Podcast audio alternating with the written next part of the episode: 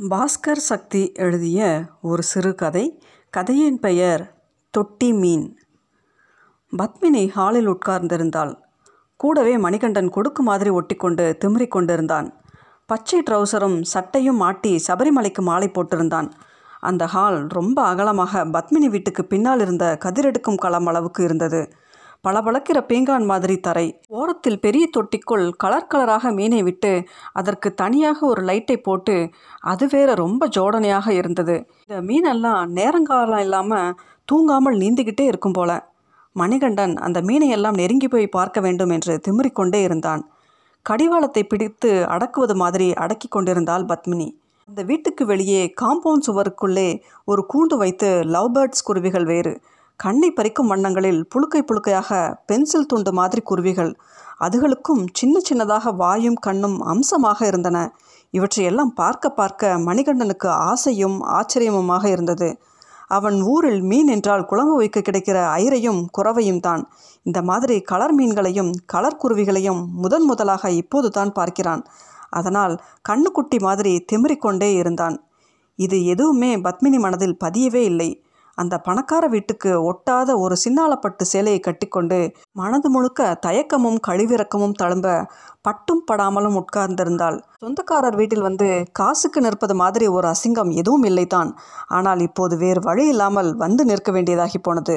திருப்பதி அவளுக்கு சற்றே தூரத்து உறவு. மாமா மகன் முறை. இந்த முறை காரணமாக அவளது தயக்கம் மேலும் அதிகமாக இருந்தது. அண்ணன் தம்பியாக இருந்தாலாவது பரவாயில்லை. கொஞ்சம் கூசாமல் கையேந்தி விடலாம். ஆனால் மாமன் உறவு கொண்ட மனுஷன். அதிலேயும் ஒரு காலத்தில் பத்மினியை இந்த திருப்பதி பொண்ணு கேட்டு வந்திருக்கிறார் என்று சொன்னால் இப்போது இருக்கிற பச்சை பிள்ளை கூட நம்பாது. ஆனால் அது நிஜம்தான். அப்போது பத்மினியின் வீடு உச்சத்தில் இருந்தது. பத்மினியின் அப்பாவுக்கு மூன்று ரைஸ் மில்கள் இருந்தன. தவிர நிறைய தோட்டம் துறவுகள் என்று செல்வம் பொங்கியது. பத்மினி விதவிதமான பட்டுப்பாவாடை சட்டைகளுடன் வலம் வந்த காலம். ஊரில் பத்மினி என்கிற பெயரே வித்தியாசம்தான். அப்போது ராஜாத்தி மூக்கம்மா பவுன்தாயி என்று தான் ஊரில் பெண் பிள்ளைகளுக்கு பெயர் வைத்து கொண்டிருந்தார்கள். பத்மினி என்கிற பெயர் அப்பாவுக்கு பிடித்த நடிகையின் பெயர். மஞ்சக்கிழங்கு மாதிரி பெண் குழந்தை பிறந்ததும் பத்மினி என்று பெயர் சூட்டி பெருமிதத்துடன் வளர்த்தார்.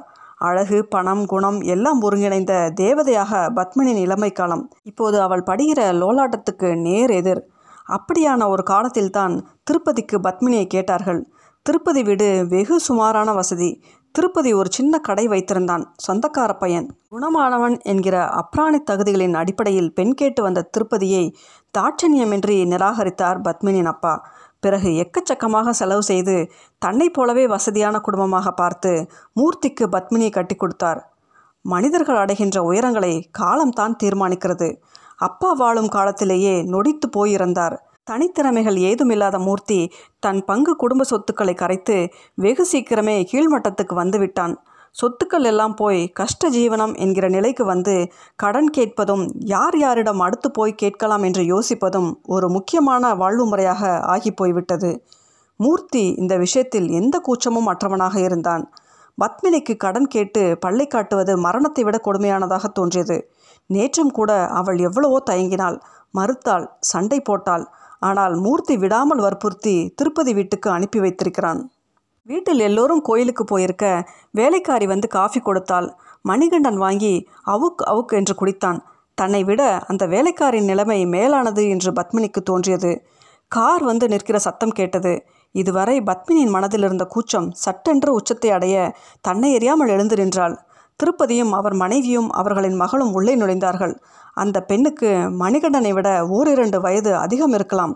பட்டுப்பாவாடையும் சட்டையும் அணிந்து சின்ன வயசிலின் பத்மினி மாதிரியே அம்சமாக கலையுடன் இருந்தாள்.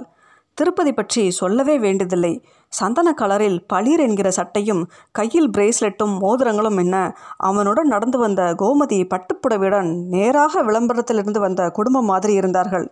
திருப்பதி ஒரு வினாடி பத்மினியை வியப்புடன் பார்த்தான். சின்னாலப்பட்டி சேலையில் நகைகள் ஏதுமின்றி ஒரு பழைய சித்திரம் போல அழகாகவே இருந்தாள். வாடிப்போன ஒரு அழகு. அடடே பத்மினி வா வா ஆச்சரியமா இருக்கே. வராத ஆள் வந்திருக்க. திருப்பதி முகத்தில் ஒரு சந்தோஷம் தெரிந்தது. தன் மனைவியிடம் திரும்பி இது யாருன்னு தெரியுதாமா தெரியாமல் என்ன நம்ம கல்யாணத்துக்கு வந்திருந்தாங்கல்ல? கரெக்ட். இவங்க அப்பா மட்டும் ஒப்புக்கிட்டு இருந்தாருன்னா இன்றைக்கி பத்மினி தான் என் வீட்டில் இருந்திருக்கும் என்று திருப்பதி சிரிக்க பத்மினிக்கு சங்கடம் கூடியது. திருப்பதியின் மனைவி கோமதி கணவனின் தோலை தட்டினாள். ஏங்க அவங்க சங்கடப்பட்டுக்க போகிறாங்க பிள்ளைக்கு முன்னால் இது என்ன பேச்சு? பத்மினியிடம் திரும்பினாள். காஃபி குடிக்கிறீங்களா அக்கா? குடிச்சிட்டோம். வேலைக்கார பொண்ணு கொடுத்துச்சு. அவள் உள்ளே போக திருப்பதி சோஃபாவில் அமர்ந்தார் உட்கார பத்மினி. இன்னைக்கு பிரதோஷம்னு சொல்லி கோயிலுக்கு இழுத்துட்டு போயிட்டா. நாள் கிழமை தவற விட மாட்டேங்கிறா. அநியாயத்துக்கு பக்தி. இருக்கிற சாமி பத்த மாட்டேங்குது என் பொண்டாட்டிக்கு. இன்னும் ஒரு இருபது முப்பது சாமி இருந்தால் தேவலைன்னு நினைக்கிறான் உறக்க சிரித்தபடி மணிகண்டனை பார்த்தான். இவன் என்ன மாலை போட்டிருக்கானா? ஆமாம் மாமா. இவங்க அப்பாவுக்கும் பக்தி ஜாஸ்தி. ம் அப்புறம் என்ன பண்ணுறீங்க என்ன பண்ணுறாரு இவங்க அப்பா? பண்ண தொழில் ஏதும் கை கொடுக்கல. காசெல்லாம் போனது தான் மிச்சம் அச்சாபீஸில் வேலை பார்த்தாரு. இவர் மேலே முதலாளிக்கு ஏதோ வருத்தமா?